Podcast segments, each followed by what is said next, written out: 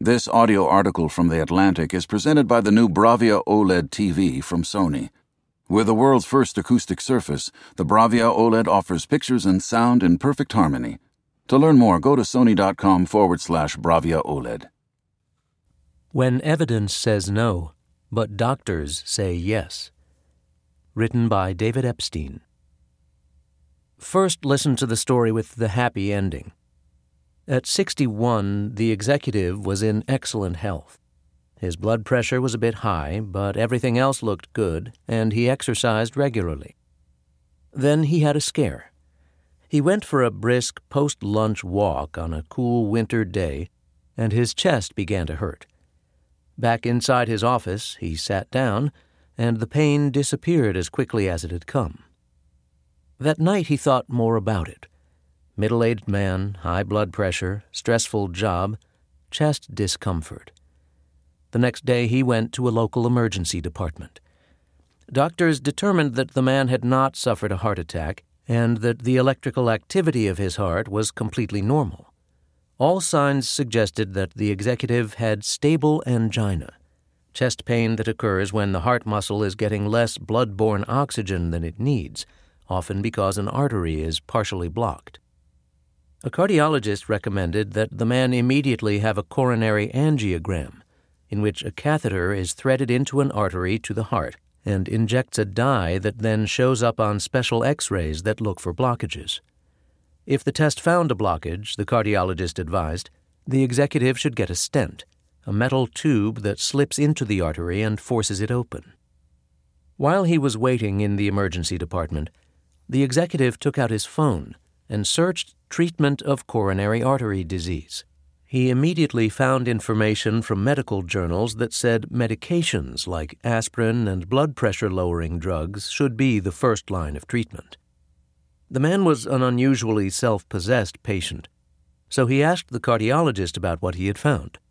The cardiologist was dismissive and told the man to do more research.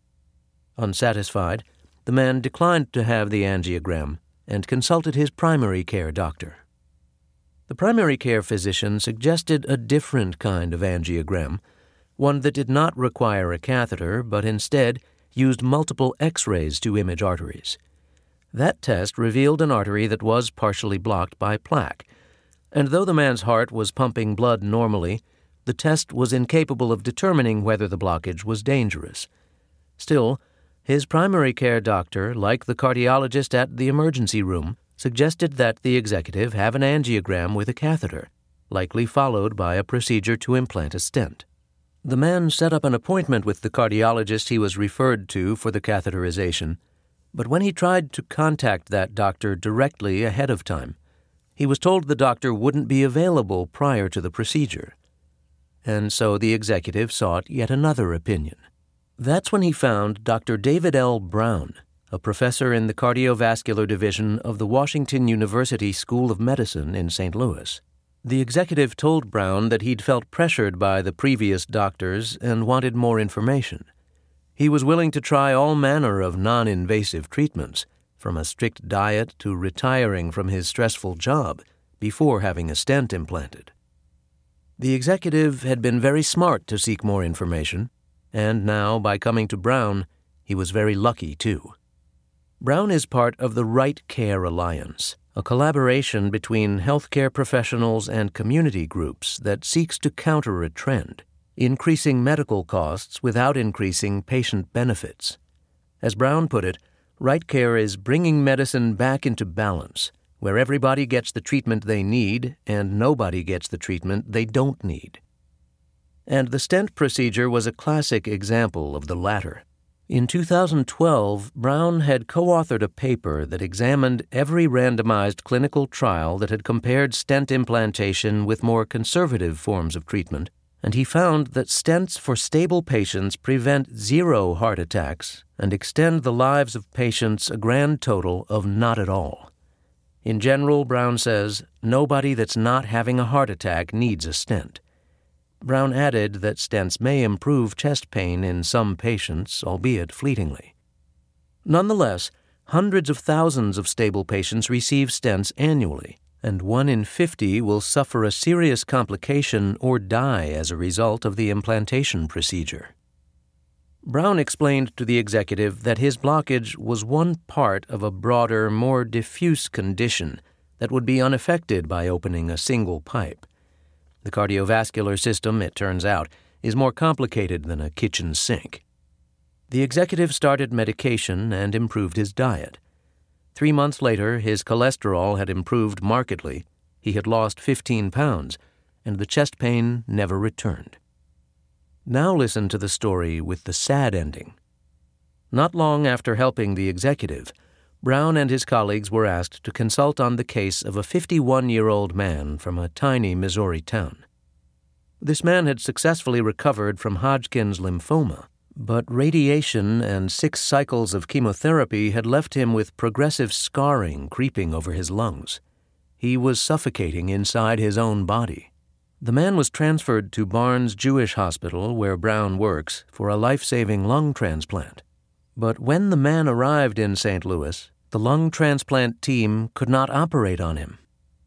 Four months earlier, the man had been admitted to another hospital because he was having trouble breathing. There, despite the man's history of lymphoma treatment, which can cause scarring, a cardiologist wondered whether the shortness of breath might be due to a blocked artery. As with the executive, the cardiologist recommended a catheter. Unlike the executive, however, this man, like most patients, agreed to the procedure. It revealed a partial blockage of one coronary artery. So doctors implanted a stent, even though there was no clear evidence that the blockage was responsible for the man's shortness of breath, which was in fact caused by the lung scarring. Finally, the man was put on standard post implantation medications to make sure he would not develop a blood clot at the site of the stent but those medications made surgery potentially lethal, putting the man at an extremely high risk of bleeding to death during the transplant. The operation had to be delayed. Meanwhile, the man's lung tissue continued to harden and scar, like molten lava that cools and hardens into gray stone, until one day he couldn't suck in another breath. The man had survived advanced stage lymphoma only to die in the hospital waiting until he could go off needed medication for an unneeded stent. What the patients in both stories had in common was that neither needed a stent. By dint of an inquiring mind and a smartphone, one escaped with his life intact. The greater concern is how can a procedure so contraindicated by research be so common? When you visit a doctor, you probably assume the treatment you receive is backed by evidence from medical research. Surely the drug you're prescribed or the surgery you'll undergo wouldn't be so common if it didn't work, right? For all the truly wondrous developments of modern medicine, imaging technologies that enable precision surgery, routine organ transplants, care that transforms premature infants into perfectly healthy kids, and remarkable chemotherapy treatments, to name a few, it is distressingly ordinary for patients to get treatments that research has shown are ineffective or even dangerous. Sometimes doctors simply haven't kept up with the science. Other times, doctors know the state of play perfectly well, but continue to deliver these treatments because it's profitable, or even because they're popular and patients demand them. Some procedures are implemented based on studies that did not prove whether they really worked in the first place. Others were initially supported by evidence, but then were contradicted by better evidence. And yet these procedures have remained the standards of care for years or decades. Even if a drug you take was studied in thousands of people and shown truly to save lives, chances are it won't do that for you. The good news is it probably won't harm you either. Some of the most widely prescribed medications do little of anything meaningful, good or bad, for most people who take them. In a 2013 study, a dozen doctors from around the country examined all 363 articles published in the New England Journal of Medicine over a decade, 2001 through 2010, that tested a current clinical practice from the use of antibiotics to treat people with persistent Lyme disease symptoms, didn't help, to the use of specialized sponges for preventing infections in patients having colorectal surgery caused more infections. Their results, published in the Mayo Clinic Proceedings, found 146 studies that proved or strongly suggested that a current standard practice either had no benefit at all or was inferior to the practice it replaced. 138 articles supported the efficacy of an existing practice, and the remaining 79 were deemed inconclusive. There was naturally plenty of disagreement with the author's conclusions. Some of the contradicted practices possibly affect millions of people daily. Intensive medication to keep blood pressure very low in diabetic patients caused more side effects and was no better at preventing heart attacks or death than more mild treatments that allowed for a somewhat higher blood pressure. Other practices challenged by the study are less common like the use of a genetic test to determine if a popular blood thinner is right for a particular patient, but gaining in popularity despite mounting contrary evidence. Some examples defy intuition. CPR is no more effective with rescue breathing than if chest compressions are used alone, and breast cancer survivors who are told not to lift weights with swollen limbs actually should lift weights because it improves their symptoms. A separate but similarly themed study in 2012, funded by the Australian Department of Health and Aging, which sought to reduce spending on needless procedures, looked across the same decade and identified 156 active medical practices that are probably unsafe or ineffective. The list goes on. A brand new review of 48 separate studies, comprising more than 13,000 clinicians, looked at how doctors perceive disease screening tests and found that they tend to underestimate the potential harms of screening and overestimate the potential benefits. An editorial in American Family Physician, co written by one of the journal's editors, noted that a striking feature of recent research is how much of it contradicts traditional medical opinion. That isn't likely to change any time soon. The 21st Century Cures Act a rare bipartisan bill pushed by more than 1,400 lobbyists and signed into law in December, lowers evidentiary standards for new uses of drugs and for marketing and approval of some medical devices. What's more, last month President Donald Trump scolded the FDA for what he characterized as withholding drugs from dying patients. He promised to slash regulations big league it could even be up to 80% of current FDA regulations, he said. To that end, one of the president's top candidates to head the FDA, tech investor Jim O'Neill, has openly advocated for drugs to be approved before they're shown to work. Let people start using them at their own risk, O'Neill has argued.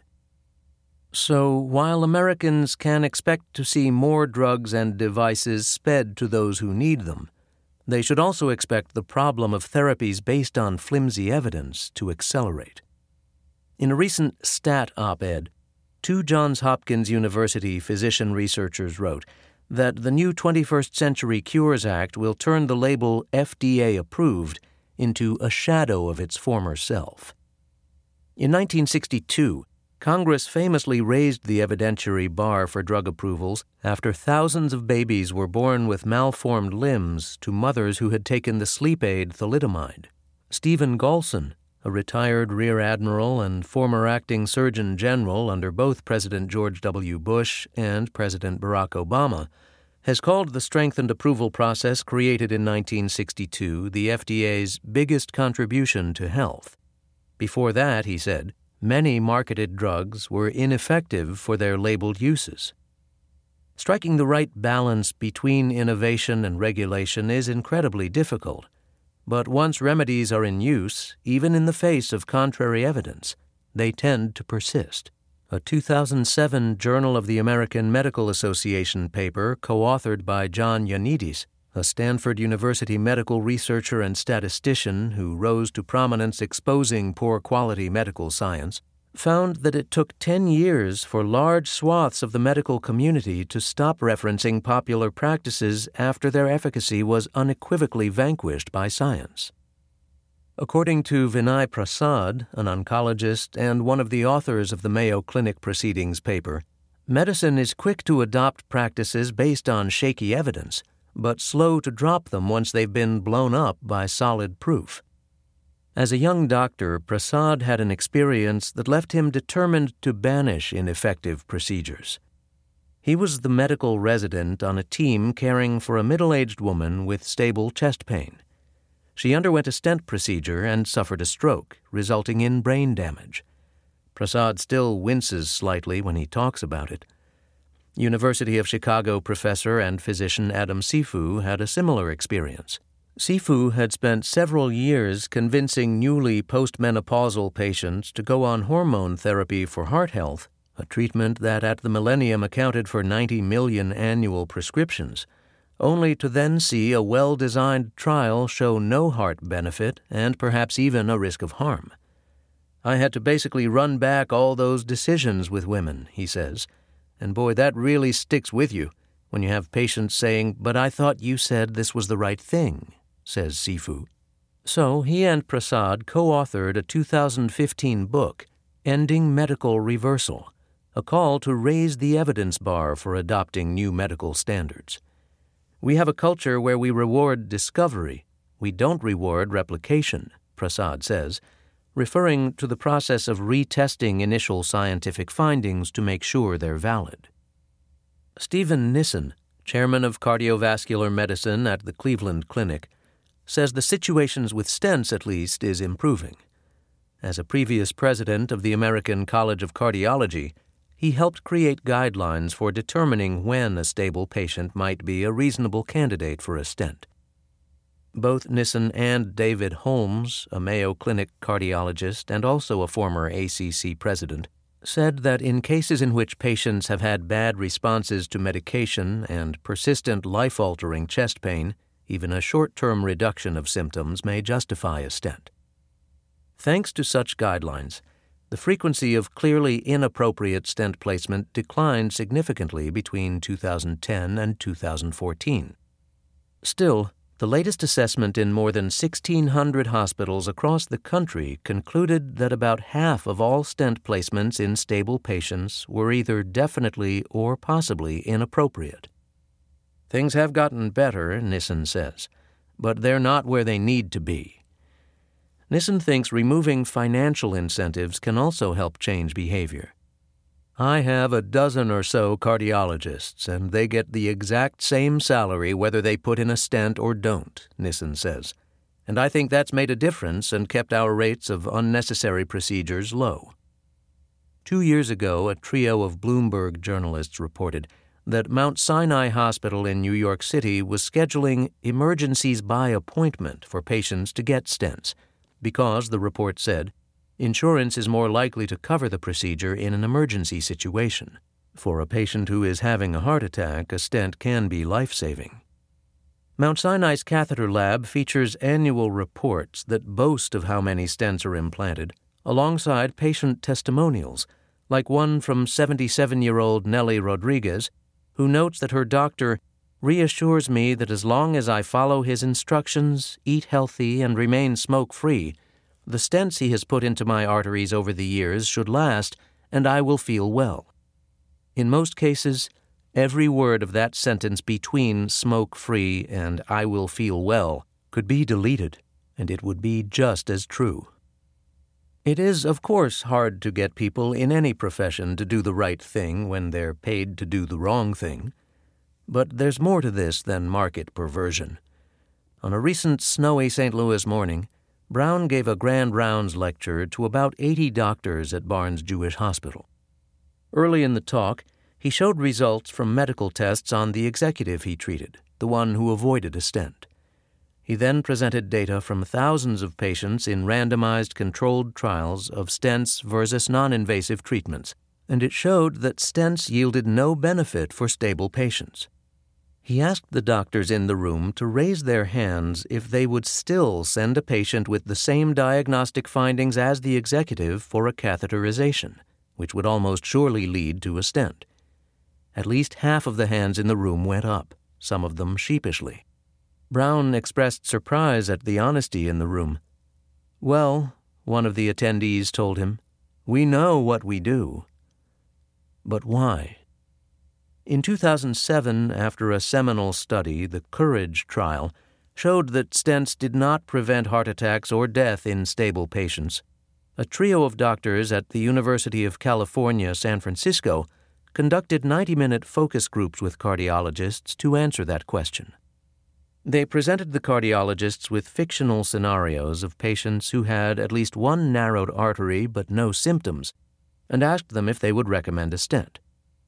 Almost to a person, the cardiologists, including those whose incomes were not tied to tests and procedures, gave the same answers. They said that they were aware of the data, but would still send the patient for a stent. The rationalizations in each focus group followed four themes. 1. Cardiologists recalled stories of people dying suddenly, including the highly publicized case of jogging guru Jim Fixx, and feared they would regret it if a patient did not get a stent and then dropped dead. The study authors concluded that cardiologists were being influenced by the availability heuristic, a term coined by Nobel laureate psychologists Amos Tversky and Daniel Kahneman for the human instinct to base an important decision on an easily recalled dramatic example, even if that example is irrelevant or incredibly rare. 2. Cardiologists believed that a stent would relieve patient anxiety. 3. Cardiologists felt they could better defend themselves in a lawsuit if a patient did get a stent and then died, rather than if they didn't get a stent and died. In California, one said, if this person had an event within two years, the doctor who didn't intervene would be successfully sued. And there was one more powerful and ubiquitous reason. 4. Despite the data, cardiologists couldn't believe that stents did not help. Stenting just made so much sense. A patient has chest pain, a doctor sees a blockage. How can opening the blockage not make a difference?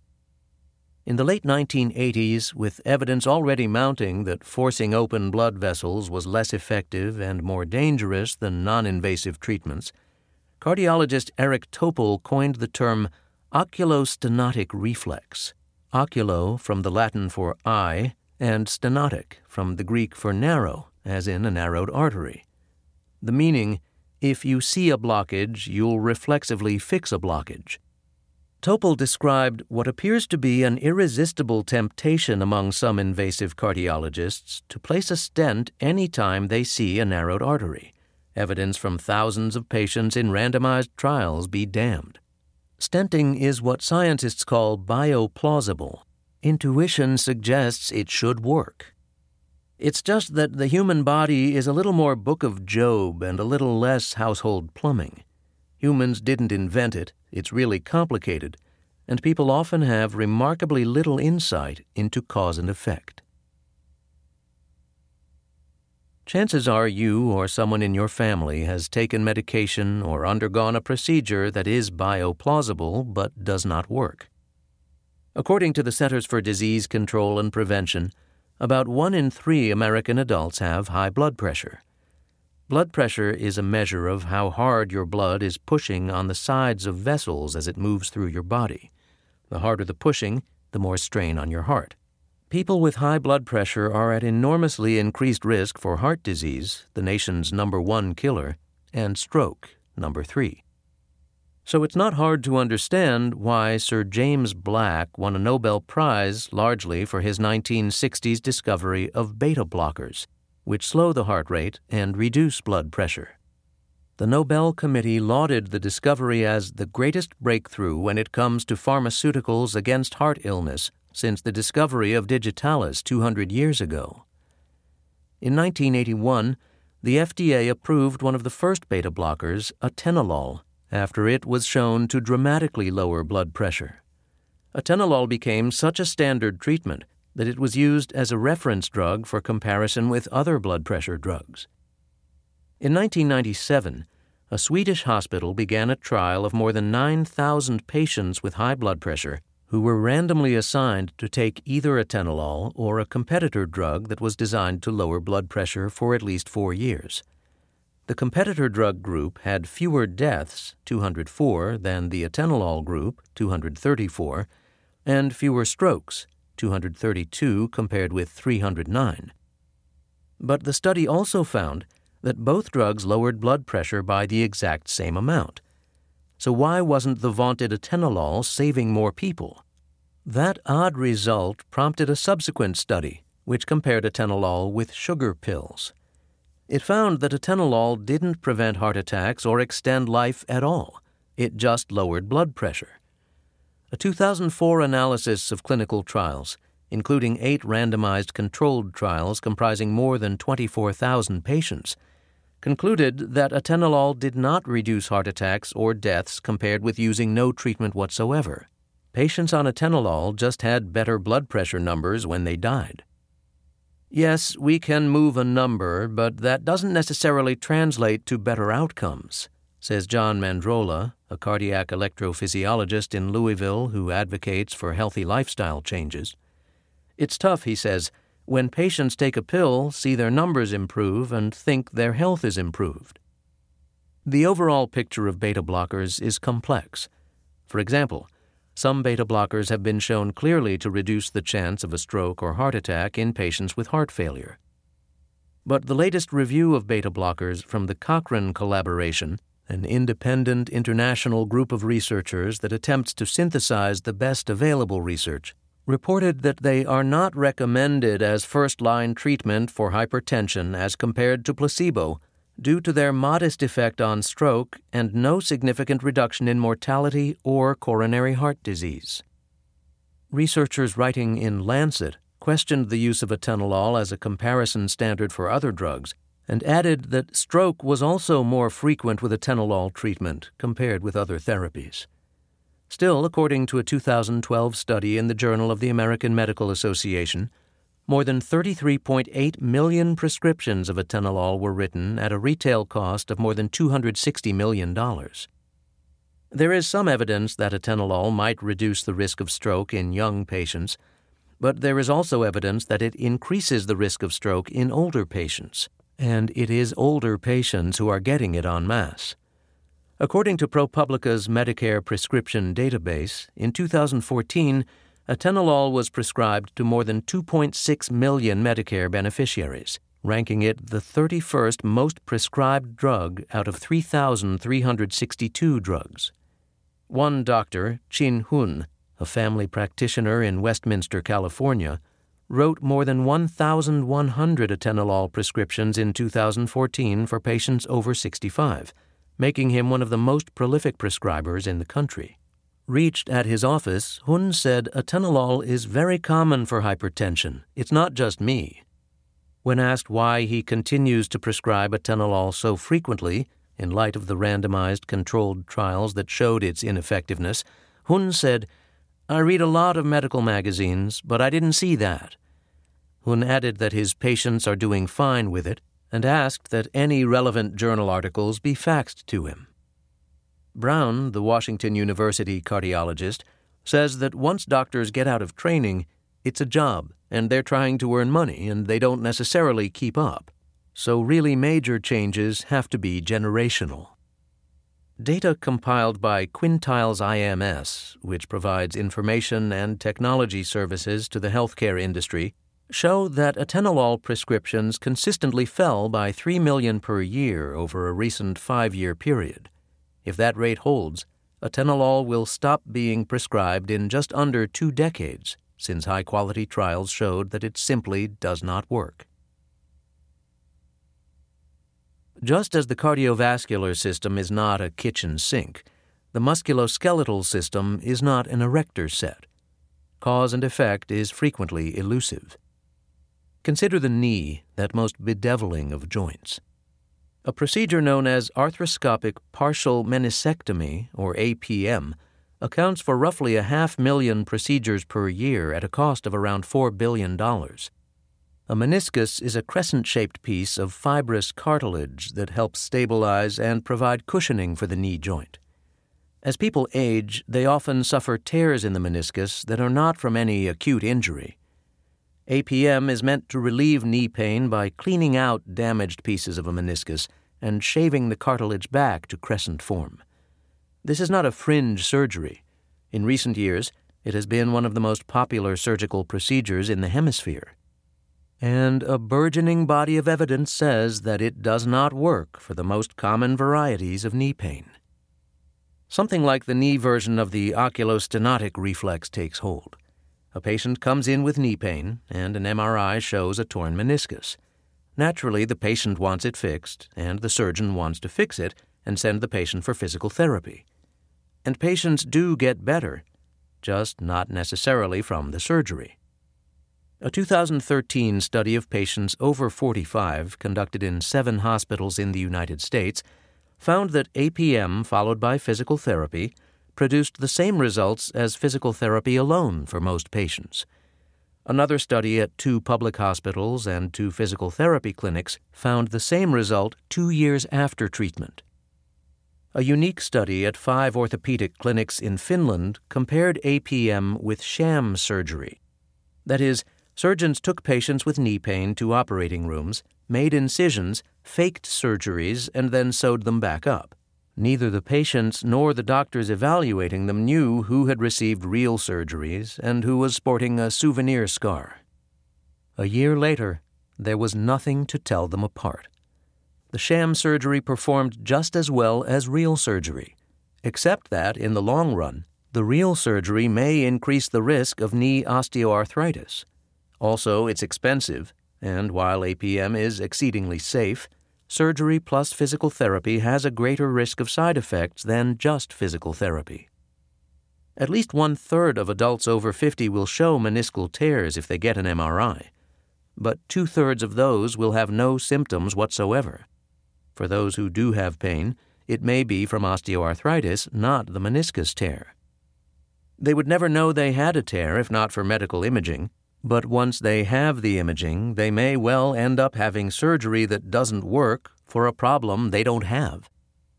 For obvious reasons, placebo controlled trials of surgeries are difficult to execute. The most important question then is why, when the highest level of evidence available contradicts a common practice, does little change? For one, the results of these studies do not prove that the surgery is useless but rather that it is performed on a huge number of people who are unlikely to get any benefit. Meniscal tears are as diverse as the human beings they belong to, and even large studies will never capture all the variation that surgeons see. There are compelling real world results that show the surgery helps certain patients. I think it's an extremely helpful intervention in cases where a patient does not suffer from the constant ache of arthritis, but has sharp intermittent pain and a blockage of motion says John Christoforetti, a prominent orthopedic surgeon in Pittsburgh. But when you're talking about the average inactive American who suffers gradual onset knee pain and has full motion, many of them have a meniscal tear on MRI, and they should not have surgery as initial treatment. Still, the surgery, like some others meant for narrower uses, is common even for patients who don't need it. And patients themselves are part of the problem.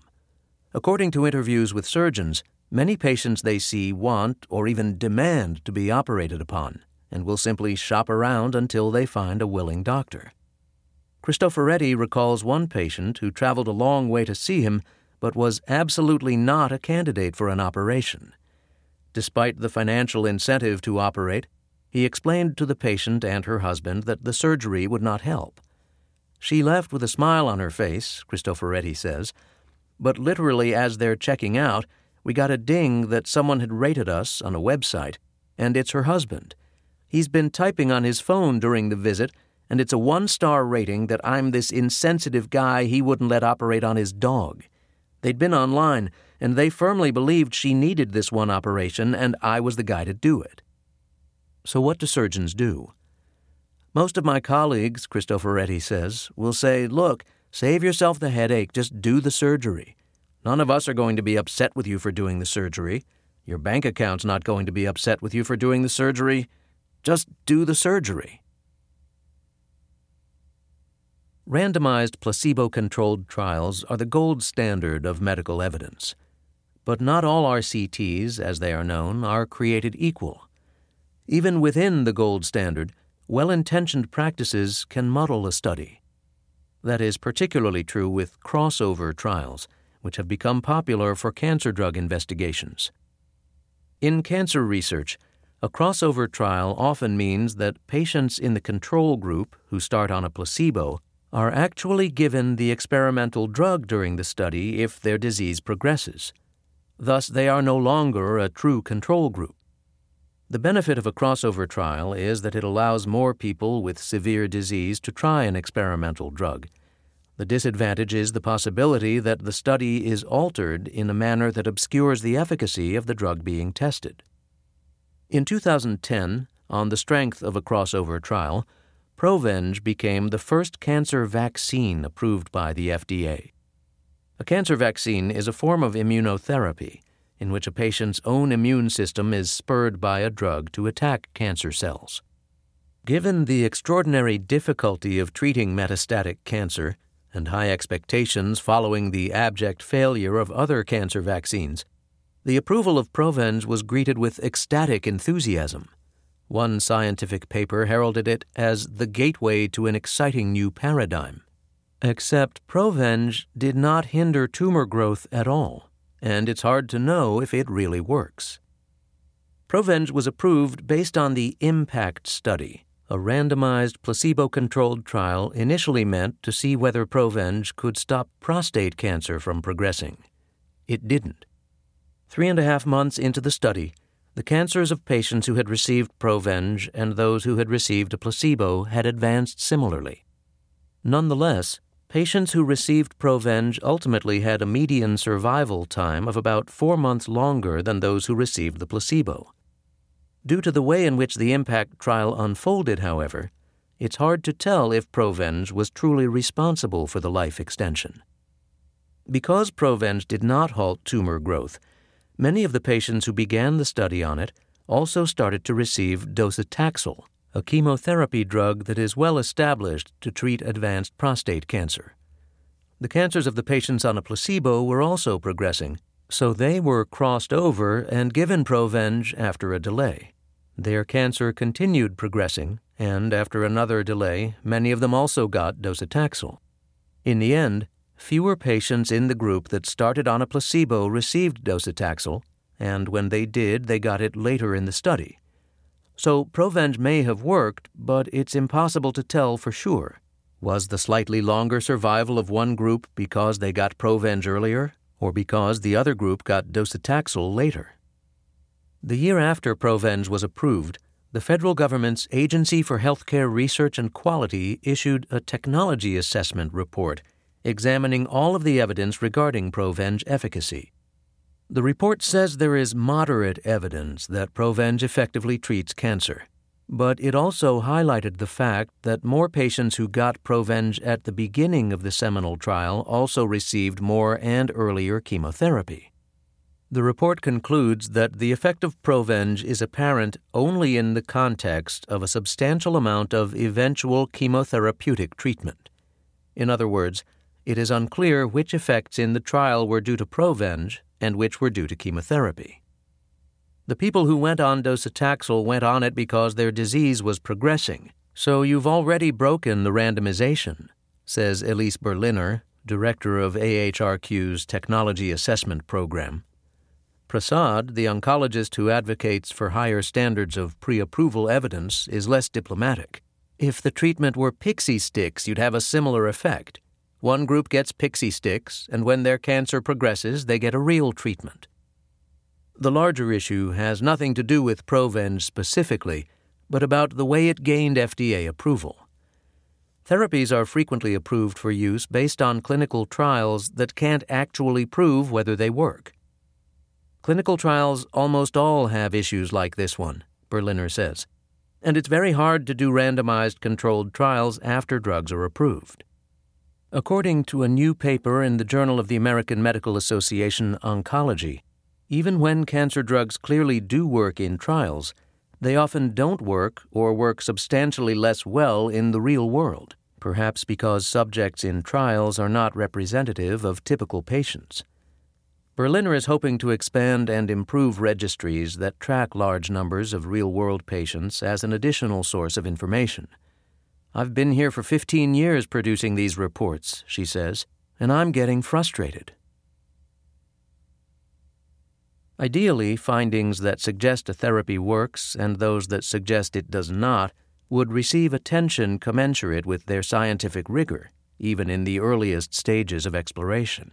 But academic journals, scientists, and the media all tend to prefer research that concludes that some exciting new treatment does indeed work. In 2012, a team of scientists from UCLA published an article in the prominent New England Journal of Medicine, the most cited medical journal in the world, showing that deep brain stimulation, delivered via electrodes implanted in the brains of Parkinson's patients, improved spatial memory a lot. The study was understandably small, just seven subjects, as there are only so many people with electrodes already implanted in their brains. It was covered in outlets like the New York Times, Study Explores Electrical Stimulation as an Aid to Memory, the Wall Street Journal, Memory Gets Jolt in Brain Research, and Live Science Where Did I Park? Brain Treatment May Enhance Spatial Memory. The NEJM itself published an editorial in the same issue, noting that the study was preliminary, is based on small samples, and requires replication, but was worth following up with well designed studies. Given the potential impact, an international team led by Joshua Jacobs, a biomedical engineering professor at Columbia University, set out to replicate the initial finding with a larger sample. If it did indeed work, it would be a very important approach that could help people, Jacobs says. The team took several years and tested 49 subjects so that their study would give more statistically reliable results. The scientists were rather stunned to find that deep brain stimulation actually impaired spatial memory in their study. It was a disappointing result, but they were encouraged to show that brain stimulation could affect memory at all a step toward figuring out how to wield such technology, and they felt an obligation to submit it to the NEJM. That is how science is supposed to work, after all, because failing to publish negative results is recognized to be a massive source of scientific misinformation. Replication of results in science was a cause célèbre last year due to the growing realization that researchers have been unable to duplicate a lot of high profile results. A decade ago, Stanford's Ioannidis published a paper warning the scientific community that most published research findings are false. In 2012, he co authored a paper showing that pretty much everything in your fridge has been found to both cause and prevent cancer, except bacon, which apparently only causes cancer. Ioannidis' prescience led his paper to be cited in other scientific articles more than 800 times in 2016 alone. Point being, sensitivity in the scientific community to replication problems is at an all time high. So Jacobs and his co authors were bemused when the NEJM rejected their paper. One of the reviewers, peer reviewers are anonymous, who rejected the paper gave this feedback. Much more interesting would have been to find a set of stimulation parameters that would enhance memory. In other words, the paper would be better if, like the original study, it had found a positive rather than a negative result. Last spring, ProPublica wrote about heavy criticism of the NEJM's reluctance to publish research that questioned earlier findings. Another reviewer noted that electrodes were placed on most of the subjects differently in the replication study compared with those in the original study. So Jacobs and his co authors analyzed results only from patients with the exact same electrode placement as the original study, and the findings were the same. Three of the authors wrote back to the NEJM, pointing out errors in the reviewer comments. They received a short note back saying that the paper rejection was not based on the specific comments of the reviewers you discuss in your response letter, and that the journal gets many more papers than it can print. That is, of course, very true, particularly for important journals. Neuron, one of the most prominent neuroscience specific journals, quickly accepted the paper and published it last month. It did not receive the media fanfare of the original paper, or almost any at all, although the Wall Street Journal did cover it. The same week the paper appeared in Neuron, Columbia University held a day long symposium to discuss the replication problem in science. The president of the National Academy of Sciences and the director of the U.S. Office of Research Integrity spoke. So too did Jeffrey Drazen, editor in chief of the NEJM. Jacobs was in the audience. In the final Q&A, Jacobs stepped up to one of the audience microphones and asked Drazen if journals had an obligation to publish high quality replication attempts of prominent studies, and he disclosed that his teams had been rejected by the NEJM. Drazen declined to discuss Jacobs's paper, but he said that as editors we're powerless, and the onus should be on the replication researchers, or the complainant as he put it, and the original paper author to work together toward the truth. We're not trying to say who's right and who's wrong. We're trying to find out what we need to know. Veritas, to advance human health. It's that simple. Jacobs did not find the answer that simple. He found it strange. On a panel about transparency and replication, Drazen seemed to be saying that journals the main method of information dissemination and the primary forum for replication in science, could do little, and that complainants needed to sort it out with de facto defendants. Many doctors, scientists, patient advocates, and science writers keep track of new developments through premier publications like the NEJM. The less publicly a shaky scientific finding is challenged, the more likely it becomes entrenched common knowledge. Of course, myriad medical innovations improve and save lives. But even as scientists push the cutting edge and expense of medicine, the National Center for Health Statistics reported last month that American life expectancy dropped slightly. There is, though, something that does powerfully and assuredly bolster life expectancy sustained public health initiatives.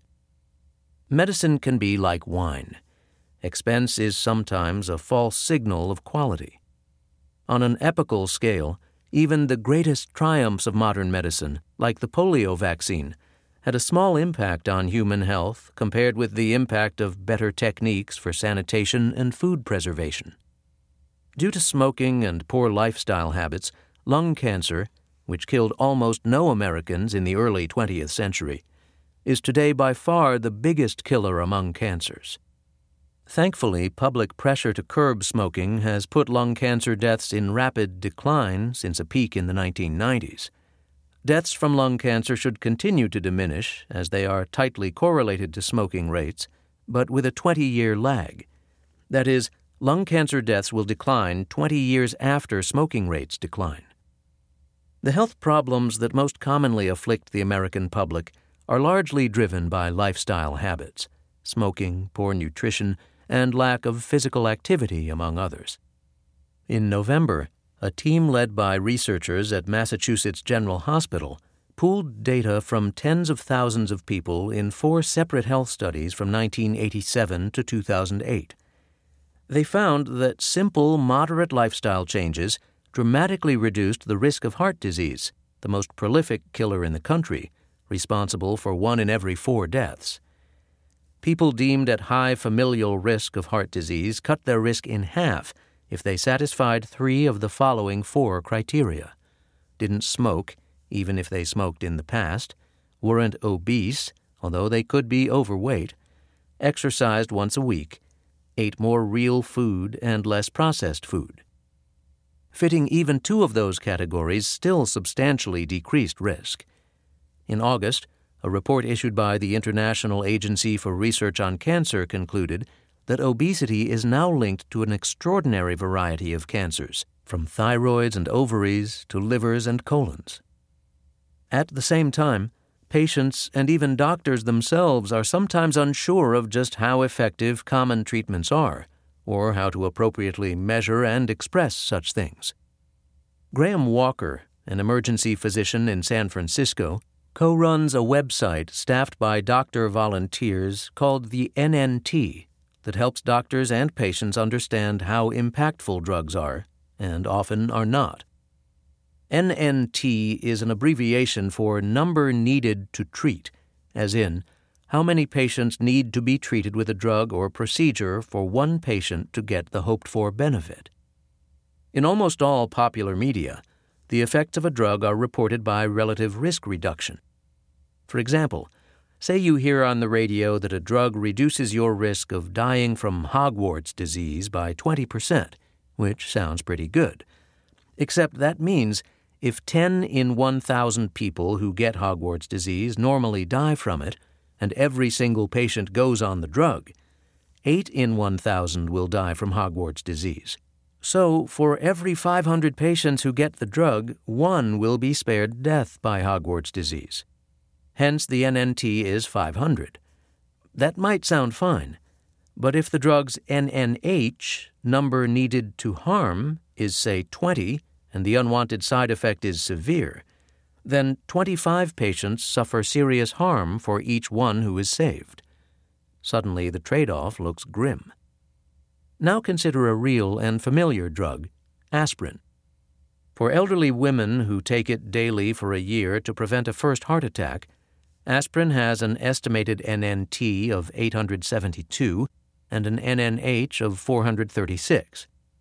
That means if 1,000 elderly women take aspirin daily for a decade, 11 of them will avoid a heart attack. Meanwhile, twice that many will suffer a major gastrointestinal bleeding event that would not have occurred if they hadn't been taking aspirin. As with most drugs, though, aspirin will not cause anything particularly good or bad for the vast majority of people who take it. That is the theme of the medicine in your cabinet it likely isn't significantly harming or helping you. Most people struggle with the idea that medicine is all about probability, says Aron Sousa, an internist and senior associate dean at Michigan State University's medical school. As to the more common metric, relative risk, it's horrible, Sousa says. It's not just drug companies that use it, physicians use it too. They want their work to look more useful, and they genuinely think patients need to take this drug, and relative risk is more compelling than NNT. Relative risk is just another way of lying. Even remedies that work extraordinarily well can be less impressive when viewed via NNT. Antibiotics for a sinus infection will resolve symptoms faster in one of 15 people who get them, while one in eight will experience side effects. A meta analysis of sleep aid drugs in older adults found that for every 13 people who took a sedative like Ambien, one had improved sleep, about 25 minutes per night on average, while one in six experienced a negative side effect, with the most serious being increased risk for car accidents. There's this cognitive dissonance, or almost professional depression, Walker says. You think, Oh my gosh, I'm a doctor. I'm going to give all these drugs because they help people. But I've almost become more fatalistic, especially in emergency medicine. If we really wanted to make a big impact on a large number of people, Walker says, we'd be doing a lot more diet and exercise and lifestyle stuff. That was by far the hardest thing for me to conceptually appreciate before I really started looking at studies critically. Historians of public health know that most of the life expectancy improvements in the last two centuries stem from innovations in sanitation, food storage, quarantines, and so on. The so called First Public Health Revolution, from 1880 to 1920, saw the biggest lifespan increase, predating antibiotics or modern surgery. In the 1990s, the American Cancer Society's Board of Directors put out a national challenge to cut cancer rates from a peak in 1990. Encouragingly, deaths in the United States from all types of cancer since then have been falling. Still, American men have a ways to go to return to 1930s levels. Medical innovation has certainly helped. It's just that public health has more often been the society wide game changer. Most people just don't believe it. In 2014, two researchers at Brigham Young University surveyed Americans and found that typical adults attributed about 80% of the increase in life expectancy since the mid 1800s to modern medicine. The public grossly overestimates how much of our increased life expectancy should be attributed to medical care, they wrote, and is largely unaware of the critical role played by public health and improved social conditions determinants. This perception, they continued, might hinder funding for public health, and it may also contribute to overfunding the medical sector of the economy and impede efforts to contain healthcare costs. It is a loaded claim, but consider the $6.3 billion 21st Century Cures Act, which recently passed Congress to widespread acclaim. Who can argue with a law created in part to bolster cancer research? Among others, the heads of the American Academy of Family Physicians and the American Public Health Association. They argue against the new law because it will take $3.5 billion away from public health efforts in order to fund research on new medical technology and drugs, including former Vice President Joe Biden's cancer moonshot. The new law takes money from programs like vaccination and smoking cessation efforts that are known to prevent disease and moves it to work that might eventually treat disease. The bill will also allow the FDA to approve new uses for drugs based on observational studies or even summary level reviews of data submitted by pharmaceutical companies. Prasad has been a particularly trenchant and public critic, tweeting that the only people who don't like the bill are people who study drug approval, safety, and who aren't paid by pharma. Perhaps that's social media hyperbole Medical research is, by nature, an incremental quest for knowledge.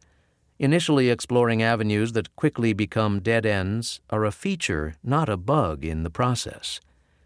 Hopefully, the new law will, in fact, help speed into existence cures that are effective and long lived. But one lesson of modern medicine should by now be clear ineffective cures can be long lived, too. If you enjoyed this production, find the best long form articles read aloud in the Audm app, available now for iPhone.